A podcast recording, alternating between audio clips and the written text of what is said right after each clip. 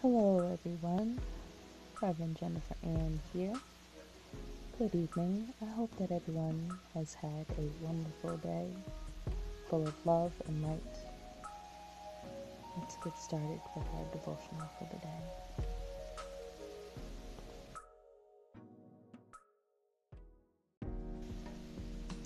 Peace.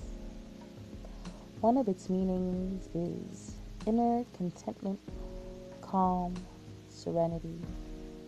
In the late 20th century, this is what so many long for a calm place, a refuge, a sanctuary for the soul. You know, the ability to keep your head when others are around you are losing theirs. Is there an oasis of the spirit that refreshes us even in the hurly-burly world we live in? The Bible shows us there is. Today's scriptures are from Isaiah, Deuteronomy, Psalm, and Matthew.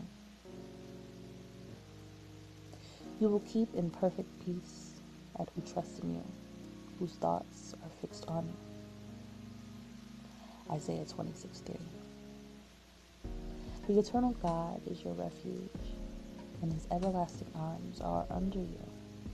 He thrusts out the enemy before you it is he who cries, Destroy them. Deuteronomy 33:27. You are my rock and my fortress. For the honor of your name, lead me out of this peril. Psalm 31:3. My help comes from the Lord, who made the heavens and the earth. He will not let you stumble and fall.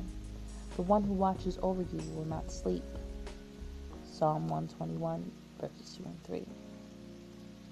Those who live in the shelter of the Most High will find rest in the shadow of the Almighty. Psalm 91, verse 1. Jesus said, Come to me, all of you who are weary and carry heavy burdens, and I will give you rest. Matthew 11, 28.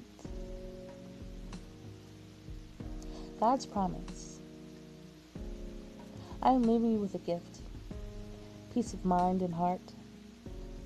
And the peace I give isn't like the peace the world gives. So don't be troubled or afraid. John 14, verse 27.